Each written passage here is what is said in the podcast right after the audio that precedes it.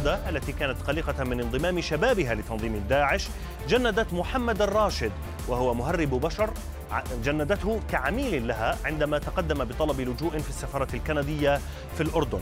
ويعتقد أن الراشد ساعد عشرات البريطانيين ونظم سفر الجهاديين إلى سوريا وقام بتصوير جوازات سفرهم ثم أرسلها إلى جهاز المخابرات الأمني الكندي في السفارة الأردنية. أعلن تنظيم الدولة الإسلامية المتشدد عن إعدام شاب مسلم عرب إسرائيلي يدعى محمد مسلم وأظهر تسجيل فيديو الثلاثاء طفلا يعدم بطلقة في الرأس الشاب الذي اتهمه التنظيم بأنه جاسوس لجهاز المخابرات الإسرائيلية الموساد. آه، عملية تنظيمات تنظيم داعش وتهريب الفتيات القاصرات الحقيقة هذا عمل مستهجن ومستنكر لأنه لا يجوز بأي حال من الأحوال أن يتم المتاجرة بالبشر وهنالك قانون يجرم المتاجرة بالبشر لكننا نتحدث عن تنظيمات إرهابية. اتصلت على شرطي مرتد في ناحية البغدادي. وحدثت له سألني عن الأخوة وين يسكنون قلت له مضافات مضافة التحدي وغنام عافت وطالب سوري نرسل إليكم هذه الرسالة الحارة بدماء جواسيسكم. لنرضى براياتنا والبنود لنرضى براياتنا وبحثوا عن ثغرة يحاولون بها إيقاف هذا النور الذي يمحو ظلامهم ويبدد ظلمهم.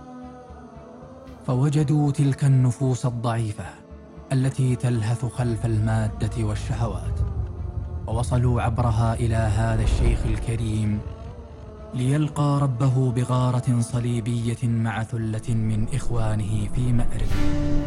يعني الحقيقة أنا بدي أذكر حضرتك بعد عملية الفنادق.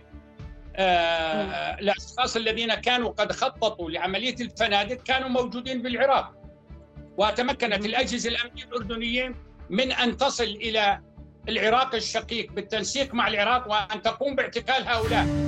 العائدون من داعش. حكاية تحتل اليوم الصدارة في المجتمعات الغربية وتحديدا الأوروبية. تتلخص في الإجراءات الأمنية لمواجهة مخاطر العائدين من العراق وسوريا. ومحاسبة المتورطين أو المشاركين في جرائم حرب وقعت في كل من سوريا والعراق. لكن المحاكمات في عدد من الدول الأوروبية وبريطانيا كشفت الستار عن ملف جديد ومثير وهو جواسيس داعش أو العملاء المزدوجين.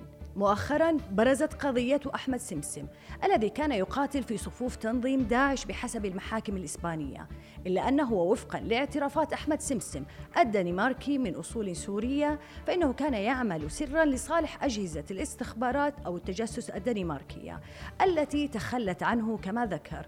هناك أيضا قصة العميل المزدوج في أجهزة المخابرات الكندية محمد الراشد المتورط في قضية تهريب الفتاة البريطانية شميمة بيغم عروس داعش برفقة اثنتين من صديقاتها من بريطانيا إلى سوريا في العام 2015 بالإضافة إلى دورة في تجنيد وتسفير عشرات المقاتلين الأجانب للانضمام لتنظيم داعش. حكاية استقطاب وكالات الاستخبارات العالمية لجواسيس مزدوجين في قلب هذه التنظيمات لا تقتصر على تنظيم داعش بل أيضا كان صداعا فتك بتنظيم القاعدة.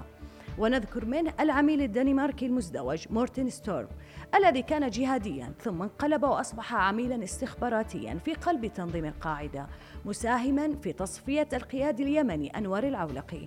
بالإضافة إلى العميل رمزي الذي اخترق تنظيم القاعدة في أفغانستان والبوسنة والشيشان. وبالعودة إلى تنظيم داعش كانت الضربات التي استهدفت مواقع التنظيم وقيادات الصف الأول كفيلة بأن تصيب التنظيم بالهوس أو البارانويا حيث أمر بإعدام وقطع رؤوس عناصره وقياديه حتى لمجرد الشك. وكان التنظيم قد شكل وحدة استخباراتية سرية مسؤولة عن صيد الجواسيس مقدما ما يقارب خمس آلاف دولار مقابل كل جاسوس يتم القبض عليه. وثق تنظيم داعش ذلك في تسجيلات مختلفة منها تسجيل مرئي نشر في العام 2015 يظهر فيه التنظيم إعدام 14 جاسوسا بإحراقهم وإغراقهم وتفجير رؤوسهم. وإصدار آخر بعنوان حصاد الجواسيس. اليوم في أوروبا أصبحت عبارة جواسيس داعش تأتي إجابة سريعة على كل من تساءل عن سبب رفاهية التنقل والعمل بأريحية لمقاتلين سابقين شوهدت مقاطعهم بين صفوف التنظيم أو نساء عملن في كتيبة الخنساء كأم حمزة ولكن هذه المرة بأسماء وعناوين جديدة وسرية فما القواعد الأخلاقية في إطار العملاء المزدوجين في داخل التنظيمات الإرهابية؟ وما المبادئ التي يستوجب اعتمادها من قبل وكالات الاستخبارات العالمية؟ وكيف يتحول الجهادي إلى عميل مزدوج؟ أنا هدى الصالح وهذا برنامج جماعات. أرحب بضيفنا المحامي والوزير السابق آه الأستاذ محمود الخرابشة وهو الضابط السابق في المخابرات العامة الأردنية. حياك الله معنا سعادة العميد أهلا فيك يا مرحبا. طبعا إحنا نعرف آه، سعادة العميد آه، موضوع الجواسيس أو العملاء المزدوجين دائما هو موضوع مثير وشيق خاصة أنه دائما بيحصد آه، أعلى المشاهدات في صناعة الأفلام العالمية، لكن اليوم حديثنا على أرض الواقع، ما مدى اهتمام وكالات الاستخبارات العالمية والدولية في اختراق التنظيمات الأصولية الراديكالية المسلحة؟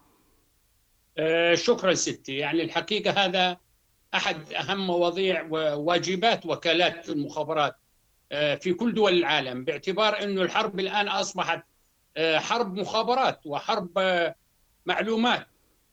لذلك كل وكالات المخابرات وأجهزة المخابرات وأجهزة الأمن في كل دول العالم تحاول أن تخترق كل التنظيمات التي تعتقد أنها تعمل ضدها وضد أمنها وضد أمن واستقرار بلادها بالإضافة إلى أن كثير من أجهزة المخابرات ووكالات المخابرات.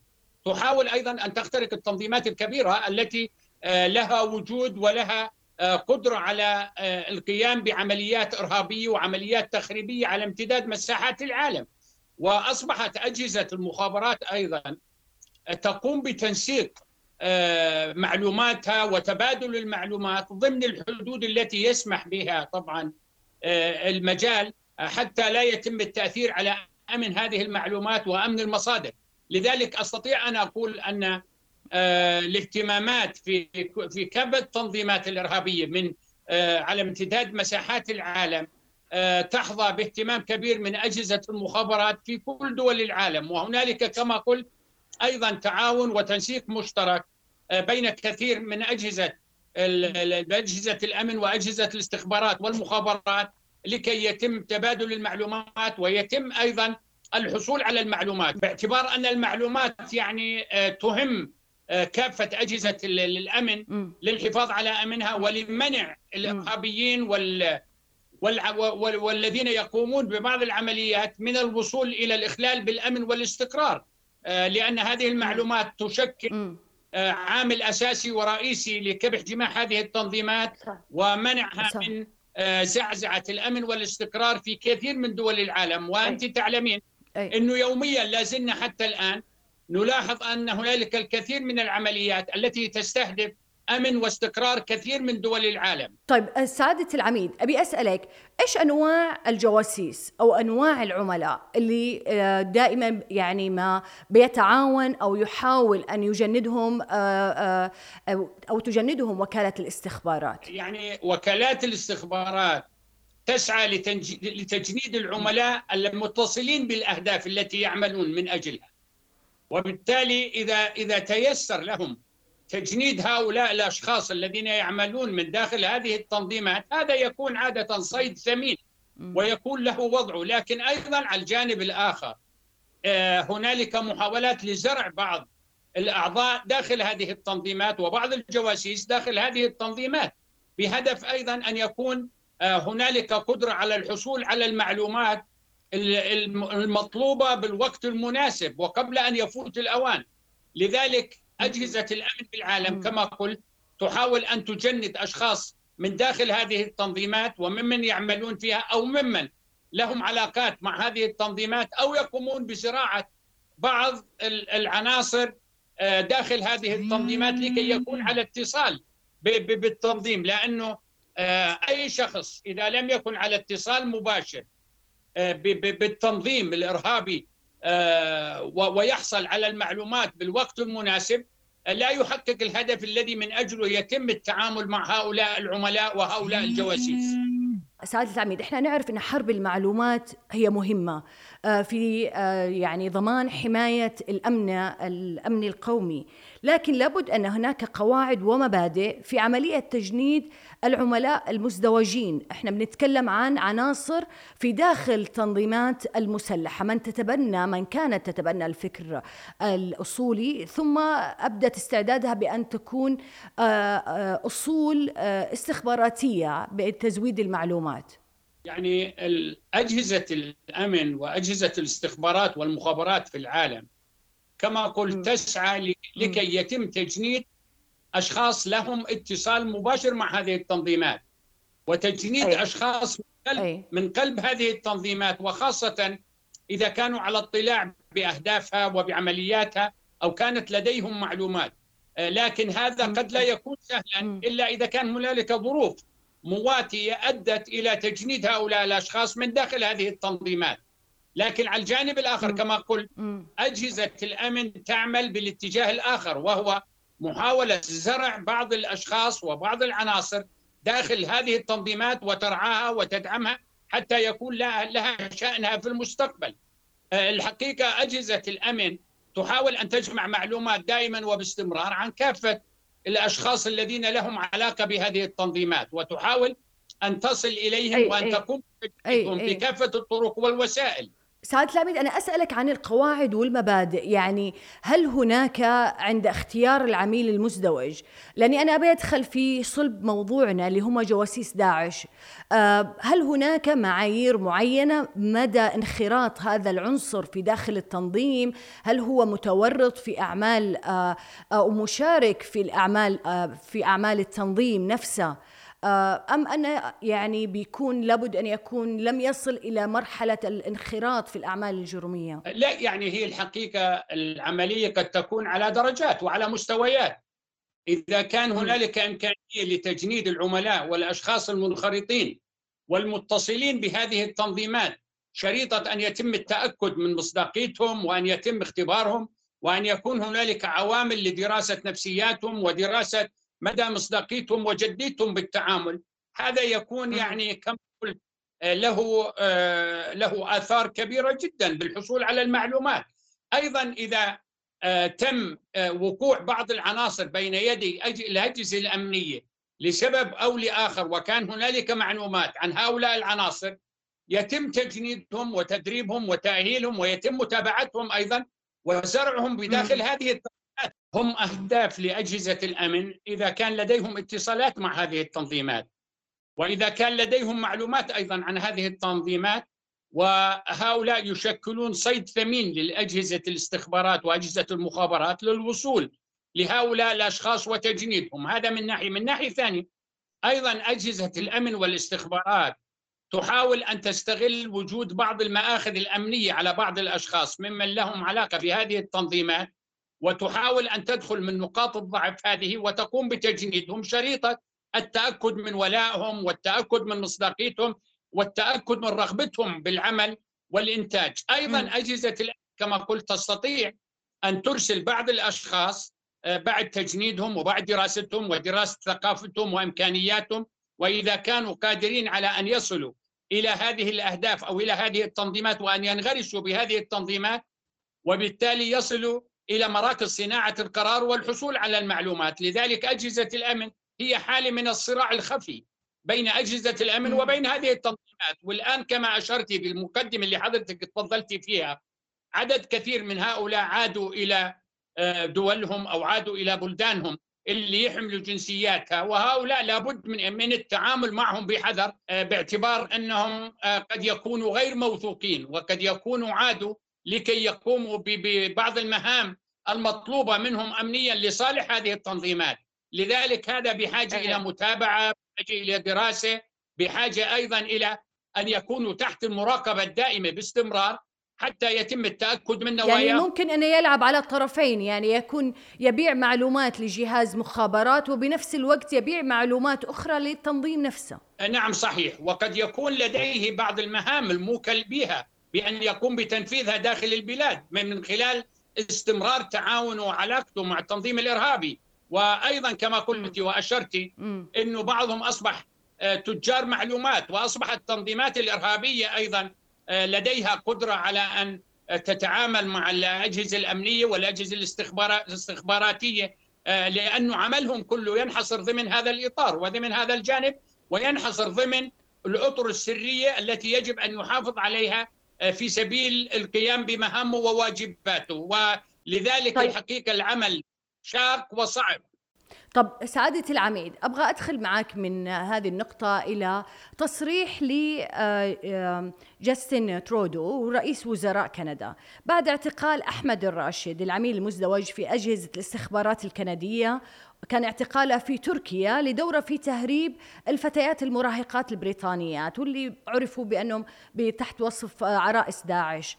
آه، بالإضافة إلى تجنيد ونقل العشرات إلى داخل التنظيم خلال عمله مع الجهاز الاستخبارات وقال على آه، أن على جهاز الاستخبارات أنه آه، التحلي بالمرونة والحس الخلاق في نهجها بالمقابل كان هناك شجب من قبل منظمات حقوقية غربية للدور اللي لعبه جهاز الاستخبارات الكندي في هذه الحالة على سبيل المثال بأن من المفترض أن يكون حليف آه، يحمي المواطنين آه، عوضا عن الاتجار بالأطفال والمراهقين في منطقة الحرب وأن جمع المعلومات قد حظي بالأولوية على حساب الأطفال.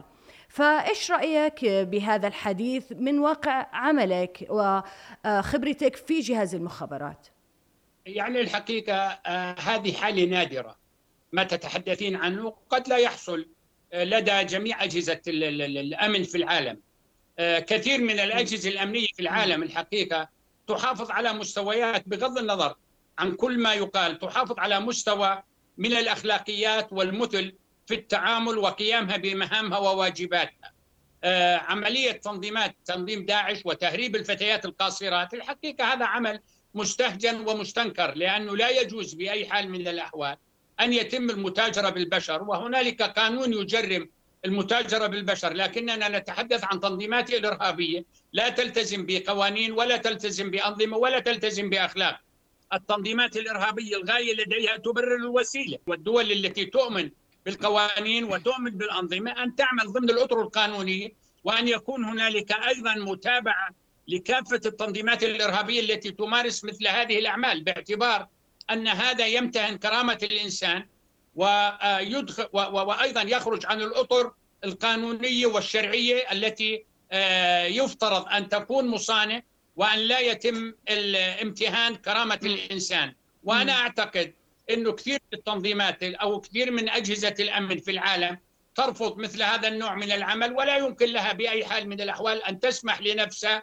أن تنخرط بهكذا عمل بالعكس هي تقوم بمتابعة مثل هذه الأعمال يعني هو الحقيقة كثير من الناس يعتقد إنه العمل الأمني أو العمل في الأجهزة الأمنية قد يشوب آه، ما ما ما يسمى بكثير من الأحيان الخروج على القواعد الأخلاقية أو الخروج على القواعد الدينية.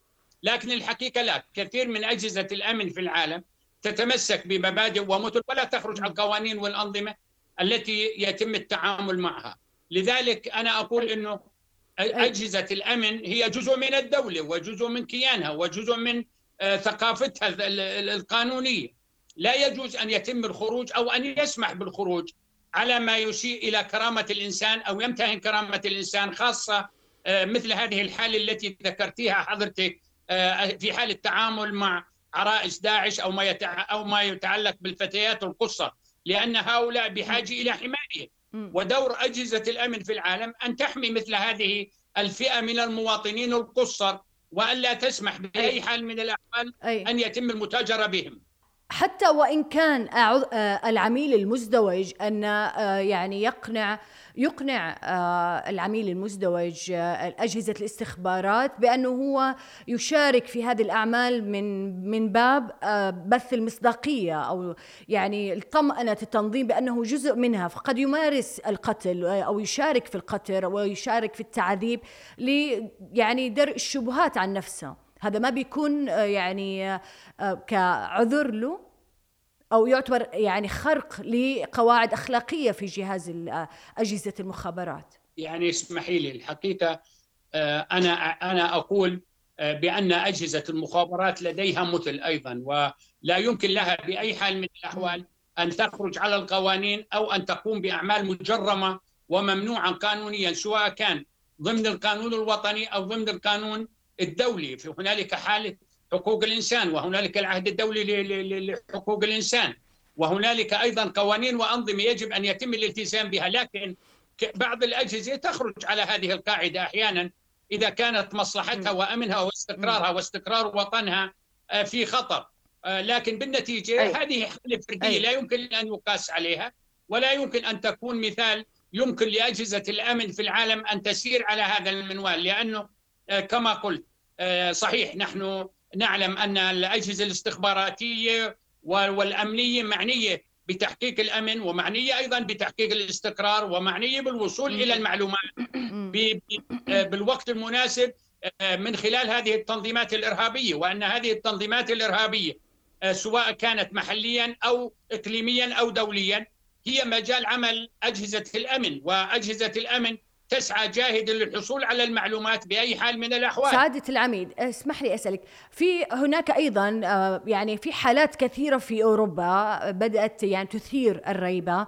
عند المهاجرين أو اللاجئين السوريين أنفسهم حيث هناك شخصيات كثيرة هم شاهدوا صورهم، شاهدوا مقاطع لهم، من يحمل رؤوس مقطوعة، أيضا هناك نساء شاركوا في كتيبة الخنساء منهم أم حمزة، هي موجودة اليوم في السويد تتنقل بحرية وهي شاركت في تجنيد فتيات ومعروفة لدى كثير من النساء السوريات آه، المتواجدين أيضا في السويد آه، ولا زالت لديها علاقاتها في داخل هذه التنظيم في هذا داخل هذا التنظيم. ف يعني هنا أنا صراحة يشكل علي شو البعد ال ال ال الأخلاقي في في هذا الموضوع. يعني الجهاز المخابرات عندما يجند عملاء مزدوجين هل يعني بي يعني بيضع هذه في عين الاعتبار هذا النقطة مثلا السوابق الذي التي ارتكبها العميل المزدوج؟ يعني معروف أن التنظيمات الإرهابية التي تستبيح الأرواح والأعراض والممتلكات لا يوجد لديها مثل ولا يوجد لديها أخلاق. لأن هذه تنظيمات إرهابية ليست دول لكن أجهزة الأمن أجهزة تعمل في إطار دول وتعمل ضمن أطر قانونية وأطر دستورية وبالتالي لا يجوز لها أن تضرب عرض الحائط بهذه القوانين وهذه الأنظمة. وأن تتعامل مع هذه التنظيمات بما يمكنها من السيطرة على هذه التنظيمات وكبح جماحها ومنعها لتنفيذ أي عمليات إرهابية تخل من ناحية قوانين الجهاز المخابرات هل يمنع مثل هذا الأمر أم أنه في حالات هو آه، مقبول؟ لا الحقيقة إذا كان أمن الدولة في خطر قد يتم التغاضي في كثير من الحالات عن بعض الأمور في سبيل تحقيق الأمن والاستقرار لأنه أيضا أن يتم العبث بأرواح الناس وممتلكاتهم ويتم ويتم العبث أيضا بمقدرات الدول هذا ينعكس سلبيا على على على الدولة وعلى أمنها وعلى استقرارها وينعكس أيضا على اقتصادها لذلك في كثير من الحالات لابد للأجهزة الأمنية أن تتعامل مع هذا الواقع وأن تصل إلى. هذه التنظيمات وأن تمنعها. وتسيطر عليها قبل أن تقوم بتنفيذ أي عمليات على أرض الواقع. نحن هنا في الأردن دفعنا ثمنا كبيرا لمواقفنا لسياساتنا آه، من قبل هذه التنظيمات الإرهابية التي استهدفتنا، هنالك عملية الفنادق م. التي استهدفت الأبرياء واستهدفت الفنادق، هنالك أيضا عمليات استهدفت بعض الدبلوماسيين، هنالك بعض العمليات الإرهابية أيضا كانت تستهدف قيادات وطنية وكانت تستهدف بعض المنشآت، لكن يعني يقظة الجهاز، يقظة جهاز المخابرات ومتابعته لهذه التنظيمات الإرهابية ولعناصرها كانت تمكن أن يتم إبطال كثير من العمليات وإلقاء القبض على كثير من التنظيمات. في الوقت المناسب وقبل أن تقوم بتنفيذها هنالك لدينا يعني قبل فترة كان هنالك مقتل آه، استشهاد خمسة آه، ثلاثة شباب في في آه، مخابرات البقعة وكان هنالك محاولات أيضا من قبل بعض التنظيمات في قلعة الكرك لكن تم السيطرة عليها. لذلك أقول إنه هذه التنظيمات الإرهابية تتعامل بدون أخلاق وبدون ضمير وبدون مبرر.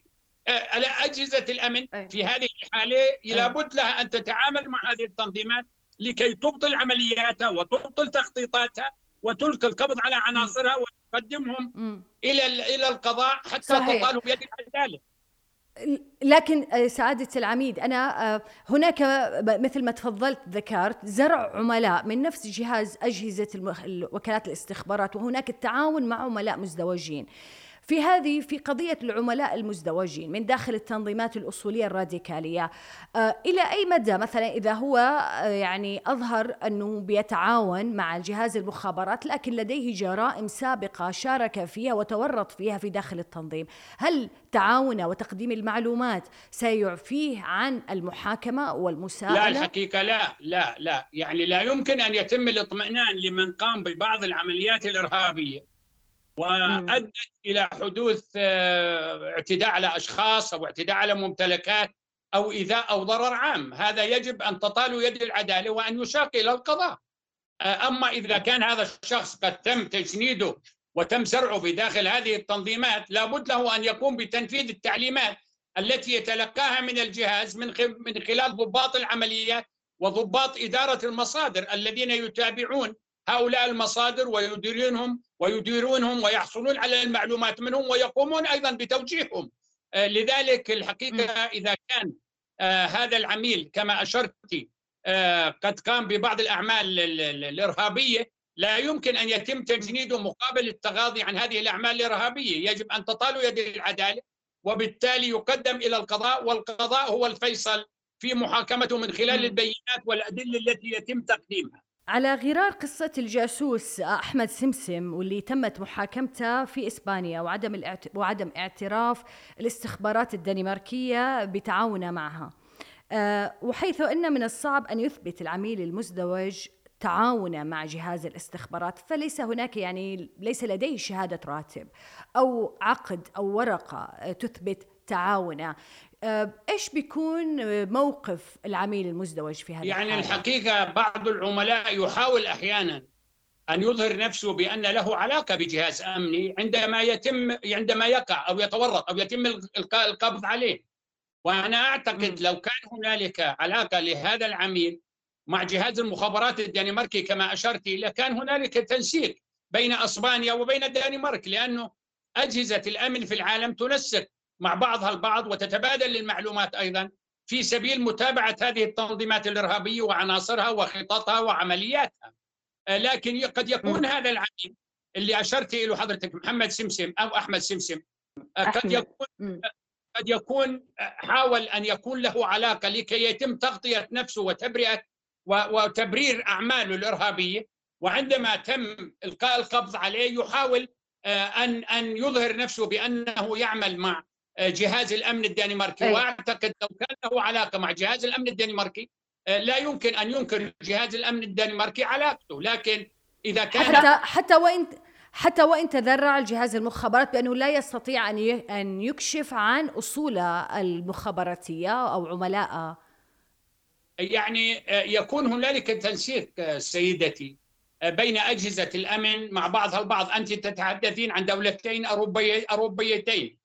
وبالتالي أوروبا نعم. بالنسبة لها تهتم بامنها وتتبادل المعلومات.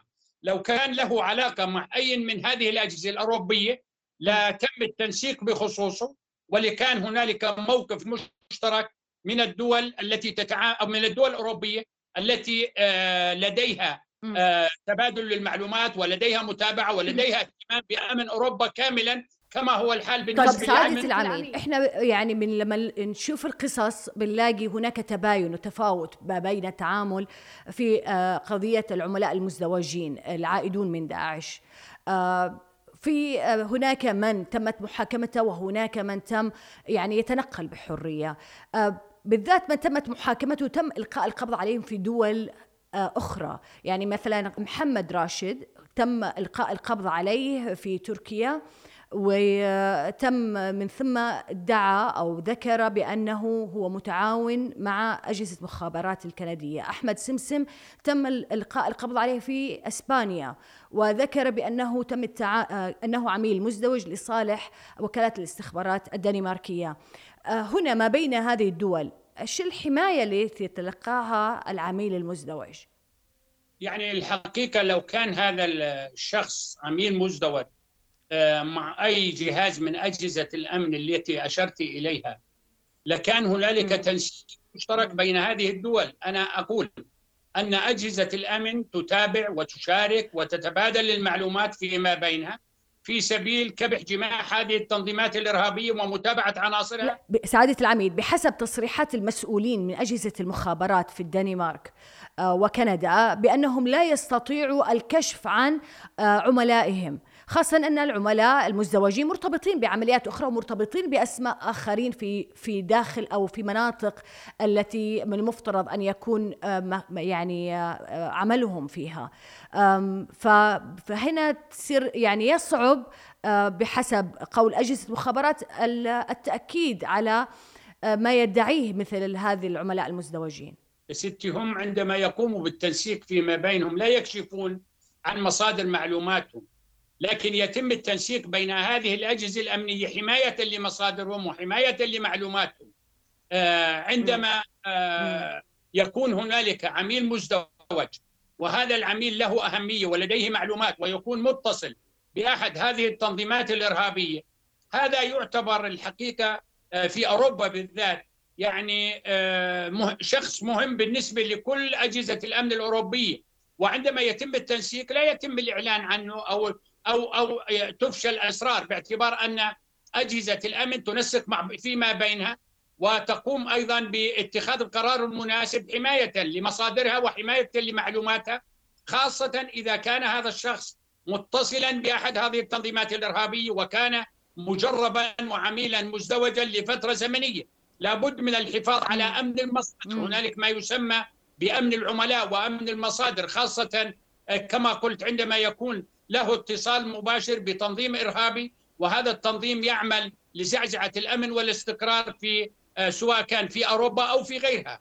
آه، لكن إذا لم يكن له علاقة وادعى أن له علاقة هذا لا يلزم أي جهاز من أجهزة الأمن في العالم أن يتبنى هذا الإرهابي أو هذا العميل الذي يدعي بأن له علاقة مع أحد هذه الأجهزة طب أستاذي بسألك في موضوع آه، يتعلق في الأردن.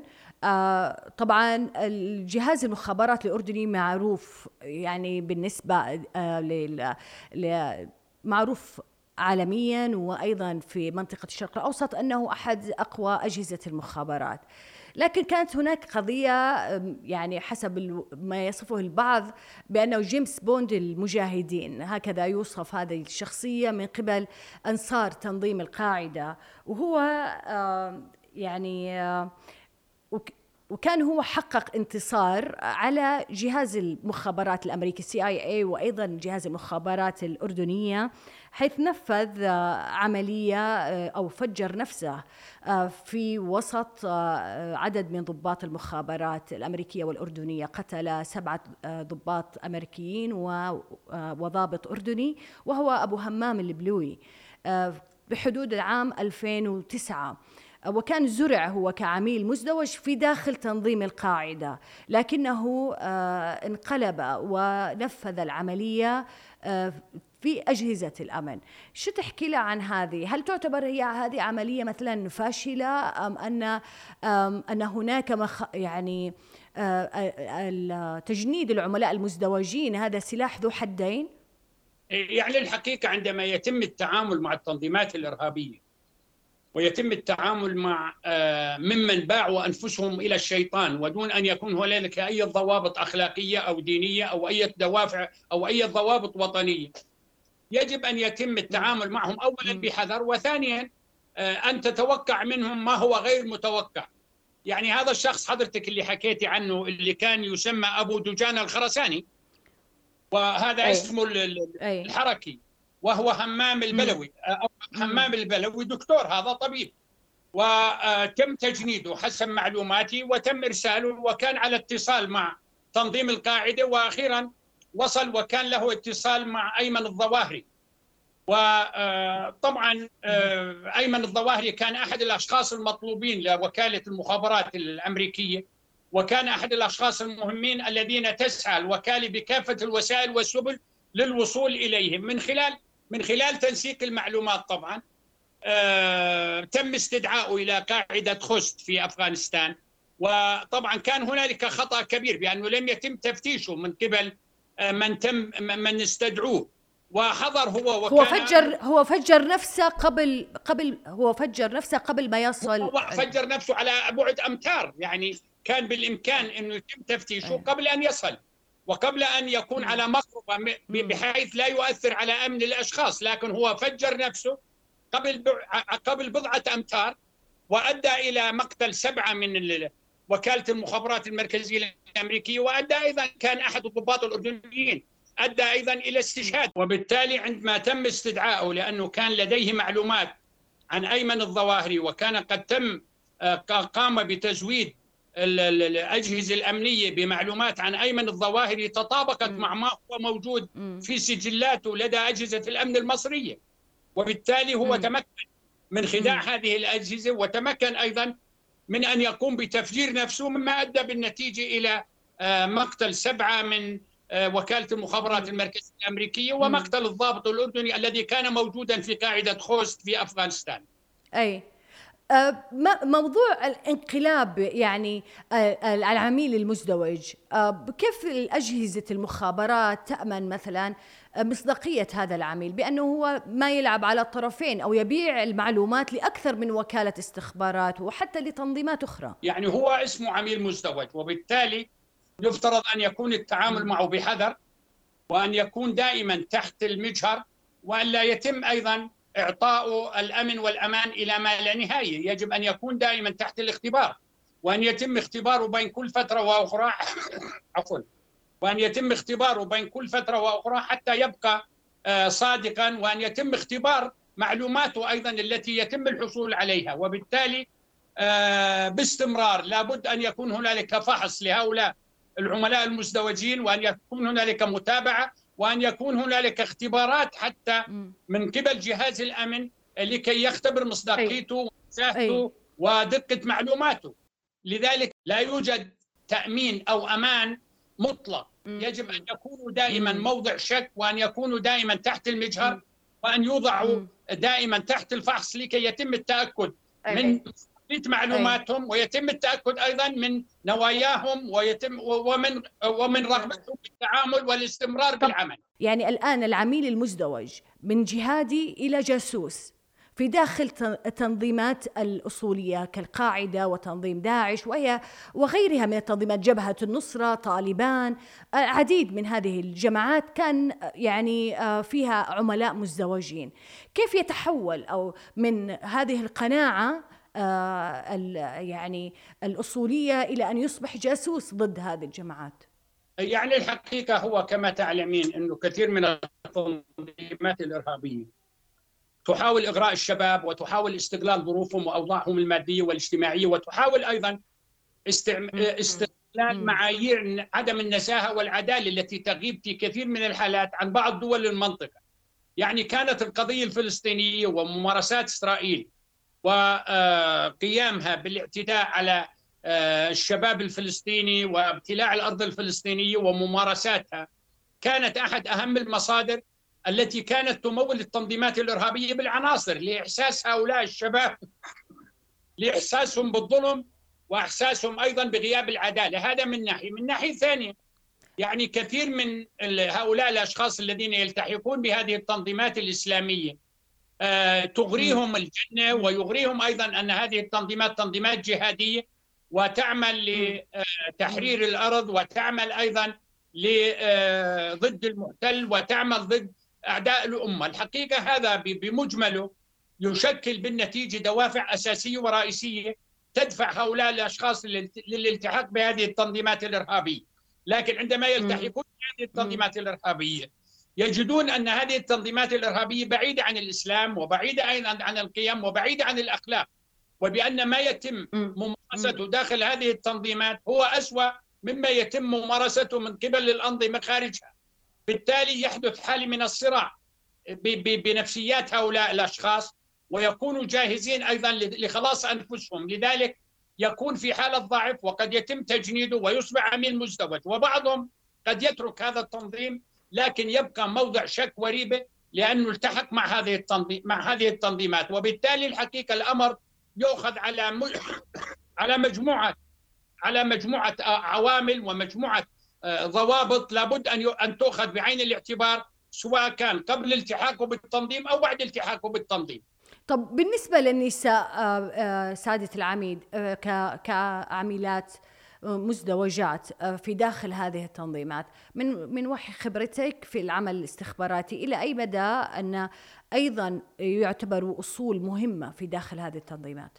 يعني الآن لم يعد هنالك فرق بين الرجل والمرأة. ال ال ال ال ال الهدف أو العميل الذي يستطيع أن يصل إلى المعلومات ويصل إلى الهدف بغض النظر عن الجنس هو هدف محتمل لكل أجل. اني اذكر حضرتك بعمليه الفنادق ساجد الرشاوي التنظيم الإرهابي الذي هاجم الفنادق وتم اعتقاله وبالتالي تم تم الحكم عليها بالإعدام وبالتالي حتى النساء قد يكون هنالك بعض المواقف لا تصلح لها الا النساء والنساء قادرات على أن يحقق الأهداف ويصل إليها ويحصل على المعلومات في بعض الحالات أكثر من الرجال لذلك العملية ليست مختصة أو مرتبطة بالجنس أو بالرجل أو بالمرأة بقدر ما ترتبط بنوعية الهدف وكيفية الوصول إلى المعلومة وتحقيق الهدف آه، وتحقيق الهدف الذي يريد الجهاز الذي يتعامل مع الحالة التي آه، نتحدث عنها. طيب. سعاده العميد بسألك إذا إذا تخصنا من يعني من وحي تجربتك في العمل المخابرات في المخ... في جهاز المخابرات الأردني.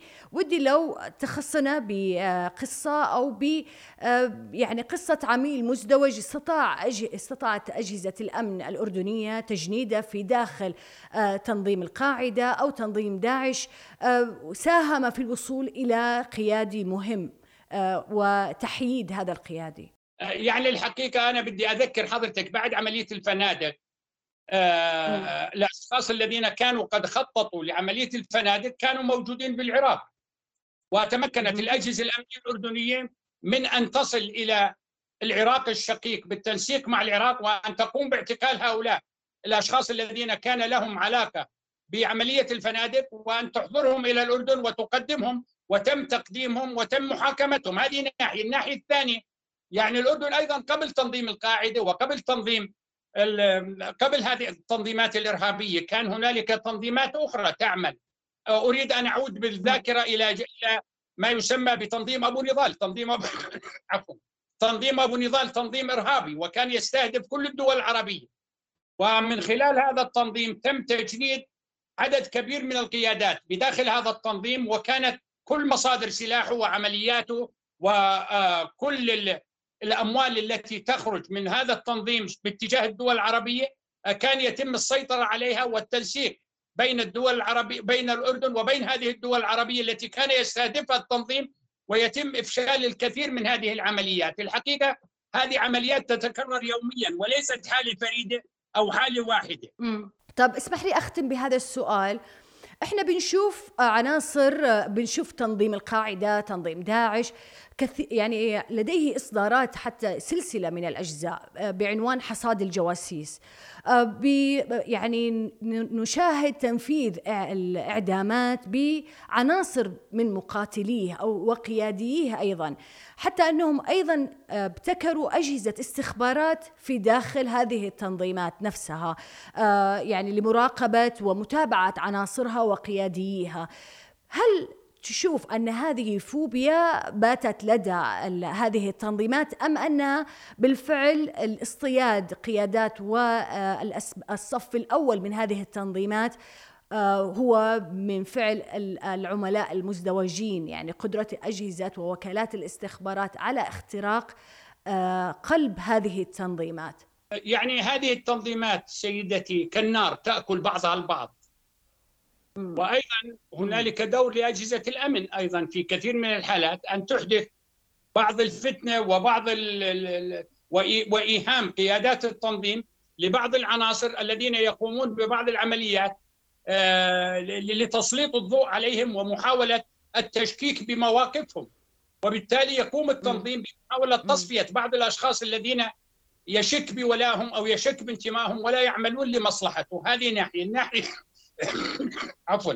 الناحية الثانية أيضا آه، يعني اجهزه الأمن آه، معنية أن تتابع هذه التنظيمات ومعنية أيضا أن تحدث حاله من الإرباك وحاله أيضا من الشكوك بداخل هذه التنظيمات. لكي لا تبقى هذه التنظيمات تسير بالعمل ضد الدول وضد أمنها وضد استقرارها ولكي يتم أيضا تشكيكها بأنفسها وتشكيكها بعناصرها وبقياداتها. يعطيك ألف عافية سعادة العميد وشاكرة لك مشاركتك معنا في حلقتنا.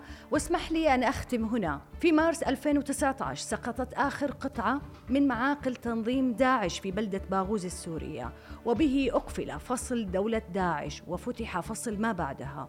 فصل العملاء المزدوجين وعالم الاستخبارات والمقاتلين المتجولين في الدول الغربية وكل الدهاليز السرية. والغبار المتطاير الذي أعقب سقوط بنيان داعش فهل تتسع الدراما العربية وغير العربية لكل هذه التفاصيل الغزيرة والمعقدة؟ هذا جماعات وأنا هدى الصالح